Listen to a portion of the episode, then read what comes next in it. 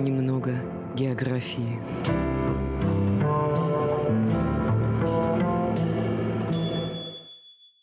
Здравствуйте, меня зовут Алена Сугаровская, и сегодня в программе «Немного географии» мы расскажем о жизни Анны Ахматовой в северном флигеле Шереметьевского дворца, фонтанного дома. Наш рассказ стоит начать с осени 1916 года, когда граф Павел Сергеевич Шереметьев пригласил учителем к своим старшим детям Владимира Вальдемара Казимировича Шелейка, востоковеда, поэта, переводчика, выделив ему квартиру в северном флигеле Шереметьевского дворца — Занятиям помешала Октябрьская революция. Однако Шелейко вернулся в фонтанный дом и продолжал жить в том же северном садовом флигеле. Точной даты, когда Анна Ахматова переехала в фонтанный дом, мы не знаем, но, вероятнее всего, это 1917 год. Через много лет Валерия Срезневская вспоминает. Как-то Аня пришла и сказала, «Я переезжаю в Шереметьевский дом. Там живет один замечательный человек. Знаешь, птица, я считаю его гениальным. Совсем незадолго до смерти Ахматова пыталась вспомнить обращенные к ней стихи Шелейка «Станца Госпожа». Над браком смерти обоюдной есть говор памяти времен, есть рокот славы правосудный, могучий гул, но дремлет он, не в ослеплении брони медных, а в синем сумраке гробниц, не в клёкоте знамен победных, а в тихом шелесте страниц. Стихи эти Ахматова полностью вспомнить так и не смогла, но дату их создания не забыла — 1 ноября 1917 год, и добавила к ней помету «СПБ «Фонтанный дом», а потом повторила еще раз, уточняя. 1 ноября старого стиля 1917 СПБ «Фонтанный дом», Шумерийская кофейня. Эта дата, 1 ноября старого стиля 1917 года, первая в биографии Анны Ахматовой, связанная с фонтанным домом. Где именно располагалась квартира и что это за название «Шумерийская кофейня»? В июле 1920 года профессор археологического института Владимир Шелейко на вопрос анкеты губернского отдела народного образования записал Адрес Фонтанка 34, квартира 5. Где располагались в 1920-м жилые квартиры в бывших шереметьевских владениях и где находилась квартира 5, мы не знаем. Однако очевидно, что жилая квартира не могла быть в самом дворце. Он в это время уже существовал как музей, значит, в одной из служебных построек. Анна Каминская вспомнила слова Ахматовой «Окна в сад», но не первый этаж. А шумерийская кофейня — это название Анна Ахматова дала своему жилищу в фонтанном доме. Шумерийская кофейня, кипящий самовар. Владимир Казимирович безо всего мог обходиться, но только не без чая и не без курева. Глиняные таблички с клинописными письменами на полу и на столе, как печенье в вазочке. Трудно представить, как Владимир Шелейко сумел овладеть странным шумерийско-акадским языком, не имевшим родственных связей ни с одной известной языковой семьей. Как он копировал и прямо с листа читал и тут же переводил древнейшие загадочные письмена, клинопись, нанесенную на глиняные таблички и каменные стелы, найденные на раскопках у берегов Тигра и Ефрата. Сам он никогда не доставал их из толщи земли, даже не выезжал за пределы России, исследовал памятники древней Месопотамии из Эрмитажной коллекции.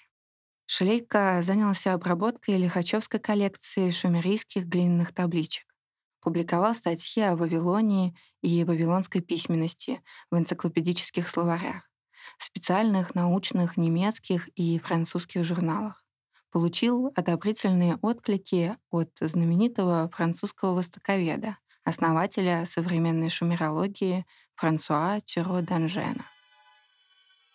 Анна Ахматова и Владимир Шлейко были знакомы с начала 1910-х годов. Шлейко был тесно связан с цехом поэтов, поэтическим содружеством, в которое входили Николай Гумилев, Осип Мандельштам, Анна Ахматова, Михаил Лазинский, Михаил Зинкевич и многие другие. В десятых годах, вспоминала Ахматова, составился некий триумвират — Лазинский, Гумилев и Шелейко. С Лазинским Гумилев играл в карты. Шелейко толковал ему Библию и Талмуд. В пространстве собственных игровых отношений трое друзей — Шелейко, Лазинский, Гумилев — числили себя богами, небожителями, которым служат человеки. А готовя свою, так тогда и не вышедшую поэтическую книгу «Пометки на полях», Шелейко открыл ее посвящением Михаилу Лазинскому, дружественному небожителю. И в своем шуточном стихотворении о встречах друзей гиперборейцев у Лазинского небожителями он величал всех. Ахматова говорила, что друзья насмешничали из патетических чувств друг к другу, пряча тем самым пафос.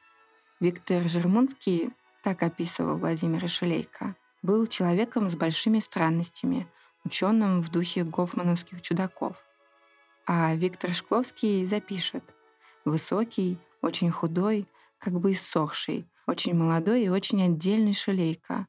Он занимался в целом мире, кажется, один, шумиро-акадским языком, переводя стихотворную повесть «Гильгамеш», сравнительно с которой Библия и Гомер — недавние события. Как и все они, Шелейка кротал ночи в молодой карнавальной атмосфере, бродячей собаки и привала комедиантов. Пил вино, читал стихи, с удовольствием общался с друзьями, перебрасывался острыми шутками. Поднимался в своих стихах над э, всяким суетным, вел поэтический диалог с Ахматовой и в то же время в своих научных занятиях пребывал невероятно далеко, у самого основания мировой культуры, там, где только начиналась человеческая история. Осип Мандельштам называл Владимира Шлейка «бездной». Как-то Анна Ахматова полушутливо обвинила друзей в том, что якобы они подтолкнули ее к браку с Владимиром Шлейко.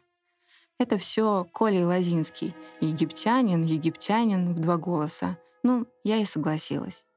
В другой раз сказала серьезно, что сама пошла к нему, как идут в монастырь. Чувствовала себя такой черной, думала, очищением будет. Пошла, предвидя, что потеряет свою свободу и волю. Он и требовал к себе безраздельного внимания, но самое главное, отнимал у нее право на отношения с другими и на собственные чувства.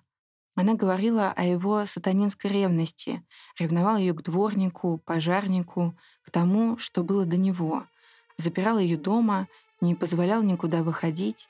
Рукописями ее стихов для сборника «Подорожник» растапливал самовар. Анна Ахматова весело вспоминала истории про его чудачество. Во время их редкого завтрака яичницы мог пристально посмотреть на нее и произнести «Аня, вам не идет есть цветное». Рассказала о самой себе анекдотический случай про собственную беспомощность. Как-то достали кусочек мяса, соседи научили ее варить суп.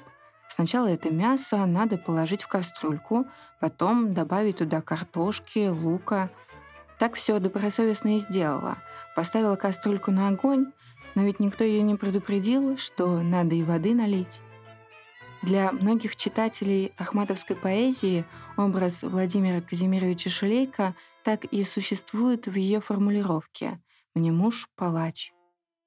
Валерия Срезневская, чьи воспоминания Анна Ахматова внимательно редактировала, нарисовала картину, которая подчеркивает жертвенную позицию Ахматовой. У стола сидит человек в солдатской шинели. Лицо очень тонкое и правильное, большие недобрые глаза за очками глядят неприветливо. Аня наливает в чашку почти черный крепкий чай.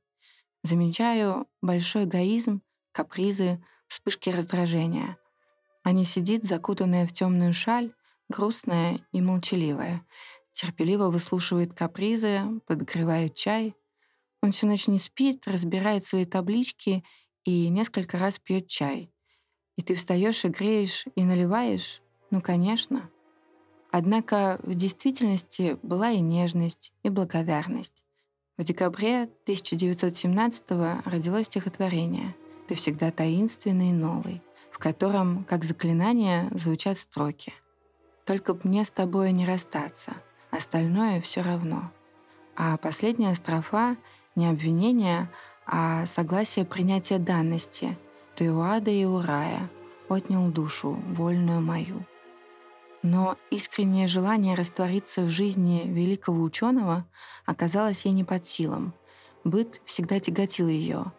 А чтобы вынуть из воспоминаний эту унижающую ее тягость, она предпочитала с самоиронией говорить о собственной неприспособленности к жизни, о своем существовании не от мира сего.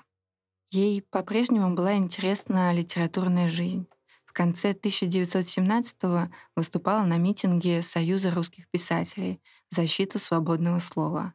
На вечерах поэтов в Академии художеств читала стихи в Тенишевском зале на поэтическом вечере в пользу политического Красного Креста, на вечере памяти Пушкина в консерватории.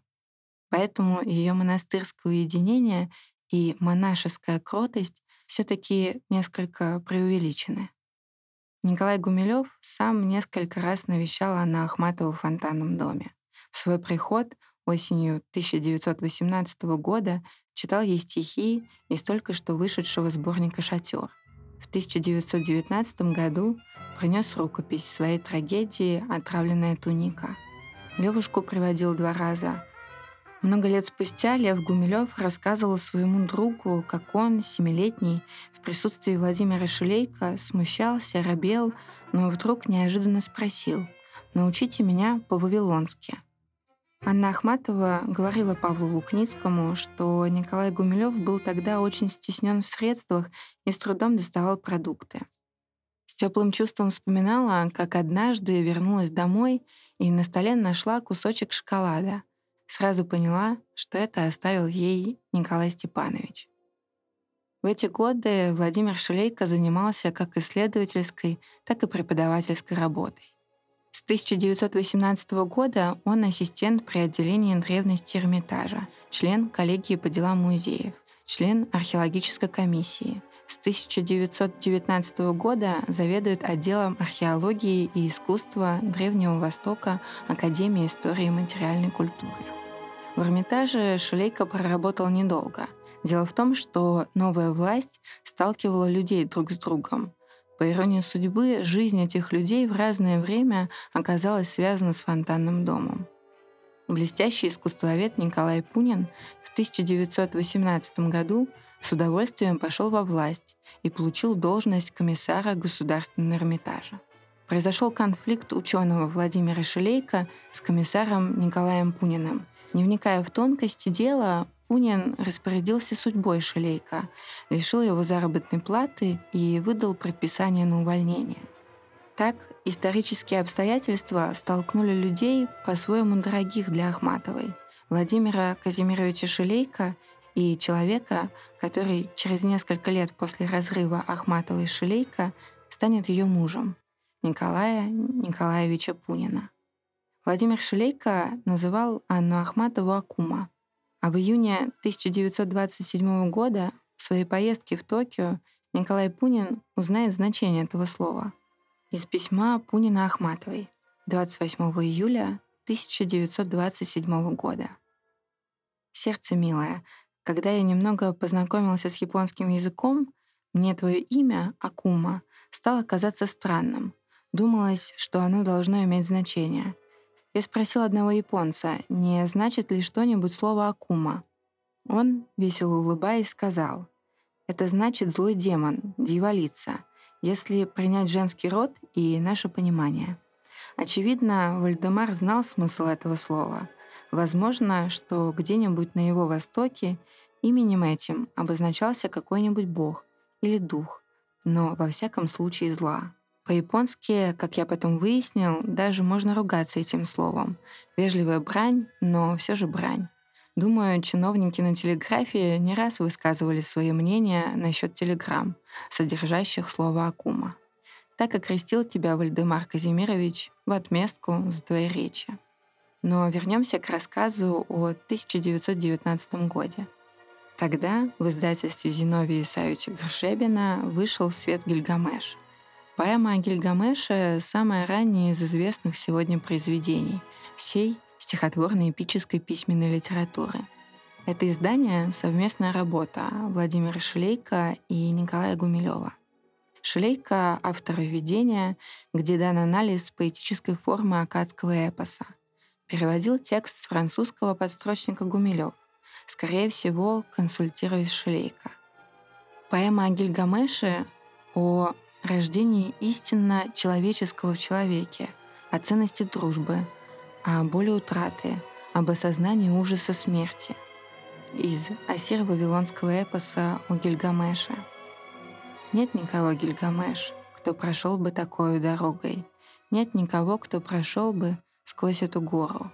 Мрак там глубок, и нет там света, ни при выходе солнца, ни при его возвращении. Ой, иди, Гильгамеш, немедли, в горных воротах. Трудно сказать, когда именно и как закончилась совместная жизнь Анны Ахматовой и Владимира Шлейка в фонтанном доме. Расставались, видимо, не сразу, а постепенно — Ахматова убеждала своих собеседников, что расставалась Шалейка легко, без сожаления, что чувствовала себя правой перед ним. Скорее всего, рубежом был август 1920 года. Положение было критическое. Жалования за месяц Шалейке хватало на один-два дня. Анна Ахматова рассказывала об их прощании. Владимир Шалейко страдал в то время от Ишааза. Его устроил в больницу Артур Лурье — а она поступила на службу в библиотеку агрономического института, получила казенную квартиру на Сергиевской улице 7 и приютила там вышедшего из больницы Шелейка. Анна Ахматова рассказывала, пока видела, что Шелейка безумен, не уходила от него, не могла уйти. В первый же день, как увидела, что он может быть без нее, ушла от него — Уйдя от него, еще год прожила с ним в одной комнате на Сергиевской 7, куда пустила его, потому что он был бесприютен. Уже после расставания с Шелейко подарила ему свой сборник «Подорожник» и написала «Моему Володе память наших светлых и горьких лет» и ниже набросок стихотворения. Все щедрости солнца не хватит, чтоб дом теперь осветить, и месяц напрасно тратит — лучи за нитью нить. Я сижу у пустой кровати, говорю тихонько «Прости». 1921 год, Петербург, 25 июля нового стиля.